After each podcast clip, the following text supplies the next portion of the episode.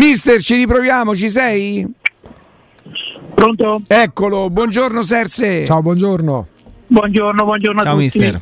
E allora credo che sia d'obbligo due parole sulla partita di ieri sera. Intanto l'hai vista, Ti è- ce, ce l'hai fatta a vederla ieri sera? Sì, sì, ho visto e dai, abbiamo ritrovato un pochino quello che nell'ultimo periodo si era perso, al di là della qualità del gioco, che era ah, ovviamente è stata migliore, però lo spirito insomma mi sembrava una squadra che volesse divertirsi, che avesse, fosse meno preoccupata di fare le cose e quindi è venuta fuori comunque una partita indicativa contro un avversario che non è l'ultimo arrivato, insomma, quindi e quindi ecco, ci troviamo in una situazione di ogni volta di poter capire se possiamo ripartire da questa nazionale, diciamo da questi eh, giovani, oppure bisogna aspettare molto di più.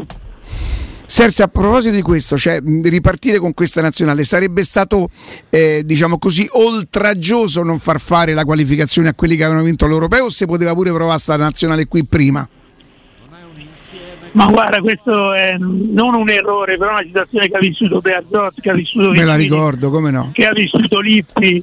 eh, Di affidarsi, di affidarsi ai ai giocatori con i quali hanno vinto. Ma è, un fatto inconscio, cioè è vero la razionalità in alcuni casi ti dovrebbe portare a prendere altre, altre strade, però poi dopo inevitabilmente tu eh, sei legato a qualcuno o a qualcosa che ti ha fatto diventare grande, che, che ti ha fatto ottenere dei risultati straordinari.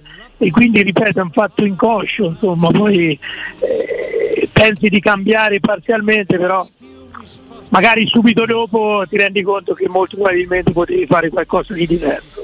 Quindi è un fatto umano, insomma, che no- non è che è stato solo di, di questo. Fermo restando che comunque questa nazionale due mesi fa doveva vincere, tanto doveva vincere con la Bulgaria, doveva vincere con la Svizzera, Con la Macedonia doveva nello spa- nello spareggio. vincere con la Macedonia, cioè bastava quella, insomma, adesso parliamoci chiaro. eh. Sì. Cioè quel gruppo di giocatori, quelle formazioni che sono scese in campo erano assolutamente credibili per vincere quel tipo di partita. Mm, Senza dubbio. Ehm, centrocampo che poi è quello che ha giocato le ultime due partite. Ieri c'era Cristante e non Tonali dall'inizio. Un centrocampo composto da Tonali, Pellegrini, Barella più Cristante. È un centrocampo che portato in una squadra di club potremmo definirlo da scudetto. Locatelli. Però proprio il nucleo lì. assolutamente sì, assolutamente sì, c'era una squadra composta da gente giovane. Ben amalgamato pure. Amalgamato di qualità, di quantità, e quindi assolutamente sì. Eh, può far parte di, di- di un club che non ci sarà mai in centrocampo con quattro italiani. No, tosto. Ci si avvicina un po' alla Roma. Ci si era avvicinata alla Roma.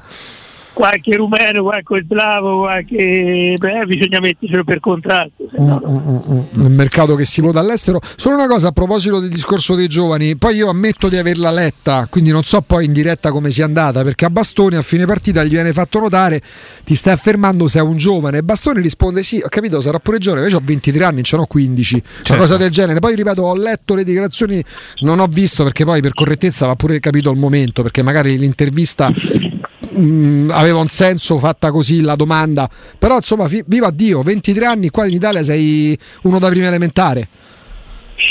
No, no, ma è assurdo, ma questo è stato un- sempre un nostro problema, voglio dire, quello di considerare ventenni giocatori troppo inesperti per poter essere in considera- eh, presi in considerazione. Questo è un errore perché poi quando li vedi giocare, no? Ci ricordiamo anche Zaniolo no? per dire che non aveva mai giocato in Serie A, eppure le prime partite. Sembravano ovviamente giocatori da- che dovevano inevitabilmente migliorare e consolidarsi però assolutamente credibili eh, durante le partite, anche partite importanti, è così, è così. Purtroppo questo è un problema nostro che già Mancini ha un po', eh, non voglio dire combattuto, però si è messo in una situazione di farci capire che a 20 anni, 21 anni si può giocare, si, deve- si dovrebbe giocare in nazionale e, e quindi ha fatto bene Bastoni a rispondere in quella maniera.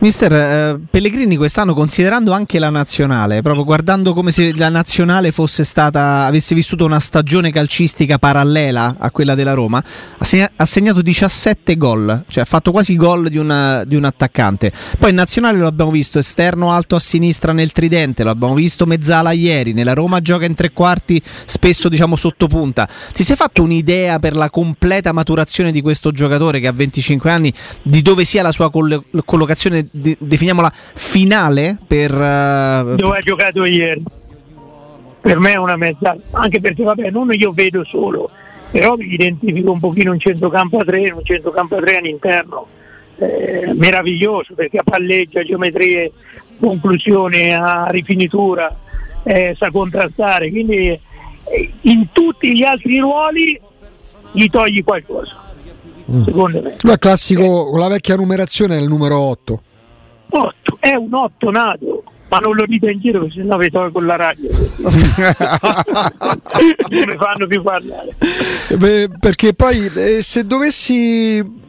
Uh, chi era Pellegrini? Cioè nel senso 20, 30 anni fa, perché molti lo hanno accostato a Giannini, Giannini era più play.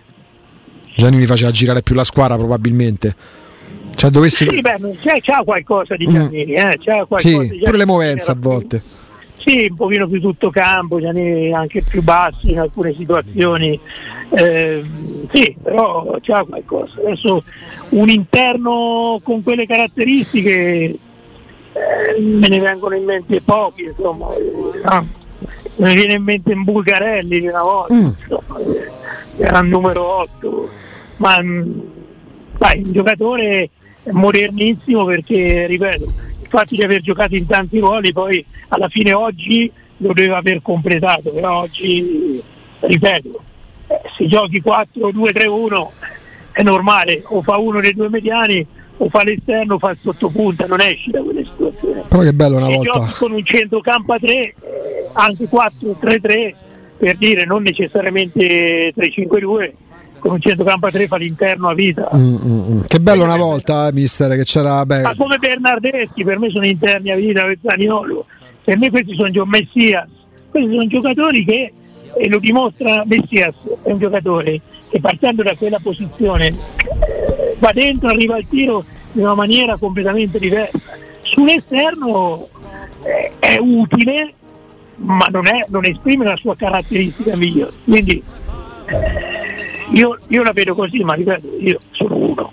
Che bella la, la, numerazione di una volta, da quando Falcao portò la 5, perché una volta il 5 era soltanto il difensore centrale, lo stopper, no? con Falcao il 5 in Italia diventa mm, come il centromediano metodista, possiamo definirlo così, il play davanti alla difesa, col 4... Sì, anche se l'interpretazione di Falcao era tipica, sì, eh? sì. Falcao era uno che te lo ritrovavi dentro l'aria, che si inseriva da dietro, eh, cioè non era il regista, no. non era lunga. Tanto per essere Però chiaro. perché? Perché c'aveva le spalle di Bartolomei e là diceva Provasca Cancelotti e poi si è reso l'anno dopo. Sì, ma perché era la chiesa Provasca. Proviamo a recuperarlo, mister, è disturbata sì, la comunicazione. Sì, sì. Eh, Riccardo, quando va via Provasca, eh, Provasca è stata importante nella Roma. Mamma mia, che giocatore, cioè. che giocatore intelligente, toccava la palla di, di prima una Chi volta sola. No, con quella capacità di essere sempre al posto giusto, al momento giusto e di toccare la palla, lui veramente la toccava una volta sola. Lui aveva un tocco, un tocco, tu gliela davi, lui te la ridava pulita. Forse sai un po' chi l'ha, però più potente, forse Strottman. Strottman. Strottman. Però Strottman forse Vabbè, un calcio diverso. diverso sì, sì. Io quando ho visto Strottman a Roma, io no, sono impazzito. Non, non c'era cioè, nessuno. Io credo che il dolore dell'infortunio e de, del fine carriera, perché uno dei più grandi rimpianti. Forse. Io ti giuro, a me pensare a, a Strottman mi provoca dolore. Vero. E ti posso dire una cosa. La foto, l'infortunio di Strottman, la storia di Strottman è la fotografia, è la fotografia di quanto quella Roma fosse sfortunata poi magari facevano male gli allenamenti per cui si infortunavano. No, no, gli infortuni da, da legamento, darsi, ma quale allenamento? Può darsi, sfiga, oh. può darsi, può darsi. Strottman, ragazzi, ma era- credo che la storia di, di- di- cioè, quanti crociati ha pagato la Roma in quei, No, quegli otto si, raddo- si raddoppiava. Eh. No, Riccardo Strottman non si fosse fatto male avrebbe messo in fila pure quelli che sono stati amati più di lui. Cioè, Nainggolan rispetto a Strottman, se Strottman non si fosse fatto male, era la metà della metà. Pure Pjanic. Sterze? No, ancora no. Ah, no, scusate, no, pensavo avevo interpretato male il linguaggio dei segni. E- poi l'i- l'immagine, vedi che parlavamo di Strottman e dei grandi rimpianti, stavamo parlando di centrocampisti, quell'immagine che mi porto, Che non ti appartiene. no, che mi porto, ne- che mi porto negli occhi della, della partita eh, mh, per, per rimanere in Serie A, no? Cagliari, Venezia-Cagliari, No, che tristezza. con Strottman 90 minuti in panchina, uno con quella personalità, Del 90? con- e- esatto, e con quel modo di, vi- di interpretare il suo ruolo in campo, scherziamo. non- se non sta in condizioni fisiche disperate non, non può non Allora, giocare Strottman ancora oggi sarebbe stato titolare del Ha Real fatto Madrid. 90 minuti in panchina. Guarda, l'unico- in l'unica Venezia cosa è Cagliari. che se lui avesse finito la stagione probabilmente non sarebbe rimasto a Roma perché secondo me United delle squadre Lui forti- era di quel centrocampo là che comprendeva Pjanic e Nainggolan, Il era quello di una categoria sì, sì, sì, sì, nettamente superiore, ma Sono era d'accordo. predestinato quando la Roma si avvicina a, a Allegri l'anno prima. Cioè l'anno stesso e sembrava che Allegri, perché Allegri lo voleva al Milan, che avesse già messo in lista Strottman. Io ero felice perché io me lo ricordavo al PSV Eindhoven, dicevo questo è un fenomeno. Che poi lui fu fatto esordire fenomeno. prestissimo in nazionale da Luis Van Gaal, che poi si andò a sedersi sulla panchina dello United. E quindi c'era già questo gioco di associazioni del fatto che fenomeno. fatto crescere a Roma per, per poi fargli fare il salto di qualità nello United. Eh, dove, United, dove, ma comunque insomma, lui sarebbe stato, lui nel giro di club. due anni sarebbe stato titolare di uno United ancora ai massimi livelli, di un Real Madrid, di un Barcellona dove gli olandesi si sono, si sono sempre trovati benissimo. Lui del Bayern Monaco. Strottman era un giocatore di quella categoria là, di quella direte vabbè, ma non c'è la controprova. Certo, come in tante cose della vita non c'è la controprova, ma guardando calcio non serve l'occhio del compianto Gianni Di Marzio per dire che quello era veramente impredestinato, ma molto più di giocatori che hanno reso tantissimo e che sono stati anche molto amati. Nangolan molto più di Pjanic, giocatori squisiti. Strottman era un'altra categoria, come si dice in inglese? Another category. Another, Sì. another level. Another category. Another level. Certo, Another level. Level. Another level. Mister. Sì, scusate. No, ma No. figurati. Guarda, stavamo ricordando. tre giorni che devo mettere su un palo della luce adesso. Ti sarà impiegato. Tocca salire in collina. No, siamo- stavamo facendo un excursus Serse sui, a proposito delle mezze ali vecchio stampo. No? Siamo partiti con Riccardo da Herbert Proasca. Giocatore di un'intelligenza straordinaria. E Sì, sì, un pochino sottovalutato in, in quella, in quella stagione alla Roma perché, Perché c'era era- Falcao, ma ma lui toccava il pallone una volta sola, lui era di un tocco, un giocatore da un tocco, ma c'era sempre, c'era sempre. No, no, no, era, era regista, era, eh, si inseriva, era, era un giocatore incredibile. ci, ci bene. ci rendiamo conto che centrocampo aveva la Roma in quegli anni. L'anno dello scudetto, a parte di Bartolomei, diciamo, prestato alla difesa, c'erano appunto Falcao, Proasca, Ancelotti. L'anno dopo via Proasca di Bartolomei dietro, Falcao, Ancelotti e Sereso, Serse. Cioè, Sì, no, ma, ragazzi, ma, eh, ma guarda, eh, tutte le squadre che ottengono i risultati, poi vai a leggere le formazioni, capisci perché le hanno ottenuti. Eh, capito? E poi ti fermi dici in panchina c'era quello, sì, ma in campo chi c'era? Hai capito? In panchina certo che era Lidolmo, chi per loro, voglio dire Ericsson, ma in campo chi c'era? Eh, tu guarda, guarda una squadra che ha vinto qualcosa di importante dove dici in panchina c'era quello senza giocatori, nessuno, te lo dico io. Eh, poi la differenza vera la facevano calciatori. e quelle rare volte in cui può capitare qualcosa di verosimile diventano No, le aspetta, Ma dove è eccezioni. arrivato Boniek, dove è arrivato Come no, Boniek, come no. Aquilani, cioè, eh, capito, sono centrocampisti che oggi non, non esistono no? Poi nel c'era panorama. Poi ci fu la mossa, la mossa Ericsson eh, che voleva e prese poi Bergren al posto di Sereso, no? Fu quello il Al modo posto di? Sereso.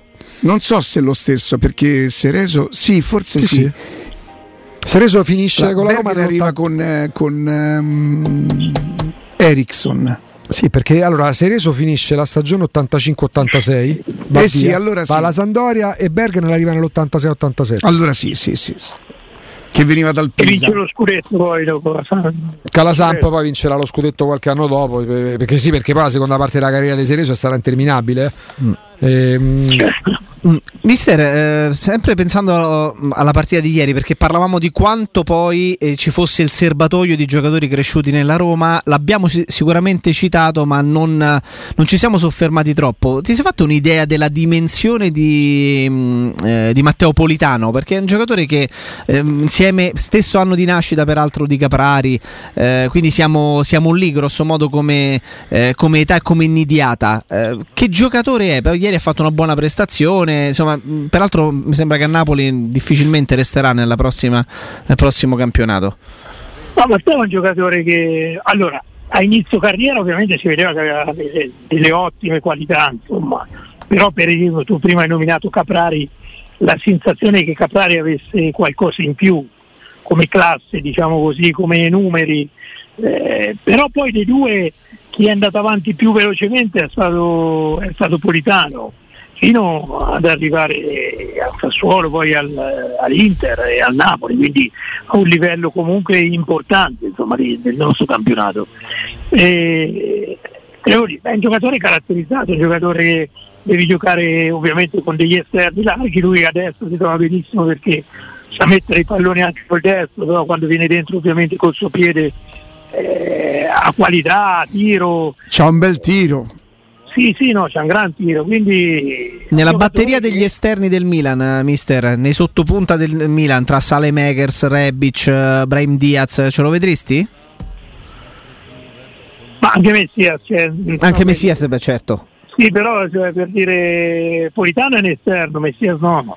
Mm. Messias è adeguato mh, mm, perfettamente a fare l'esterno, è stato utilissimo lui e Salemekers in quel ruolo, però non, non, sono, non, non è un esterno per caratteristiche, mentre invece Matteo sì, è esterno, insomma, quindi certo che ci potrebbe stare, assolutamente. Mentre invece Caprari è pronto per provare a fare un saltino di qualità, Serse? Eh, Caprari non lo so, è 93 credo. Sì, è come, come Politano. Io ve l'ho detto, quando l'ho allenato a Pescara, io ho visto fare delle cose incredibili, un po' triste come carattere, un ragazzo molto riflessivo, molto introverso, anche, anche Politano, eh, due caratteri molto particolari, però eh, ero convinto che se avesse superato quell'aspetto caratteriale, che se fosse stato veramente più convinto delle proprie qualità, eh, Caprari sarebbe diventato un giocatore eh, veramente di livello nel nostro campionato. Ci è riuscito a strassi perché in alcuni momenti sembra è un giocatore da nazionale, in altri un pochino meno, però sai poi il livello non è che possiamo pretendere che tutti i giocatori poi diventino eh, certo. da nazionale e nella nazionale fa la differenza però sicuramente è un giocatore di grandissima classe allora Serse, noi sappiamo che, che, c'è un impegno, quindi ti salutiamo, ti auguriamo insomma buon pranzo se, se ancora devi pranzare, ci sentiamo domani. Va bene, grazie. Ciao, Ciao mister, grazie, a domani, a domani.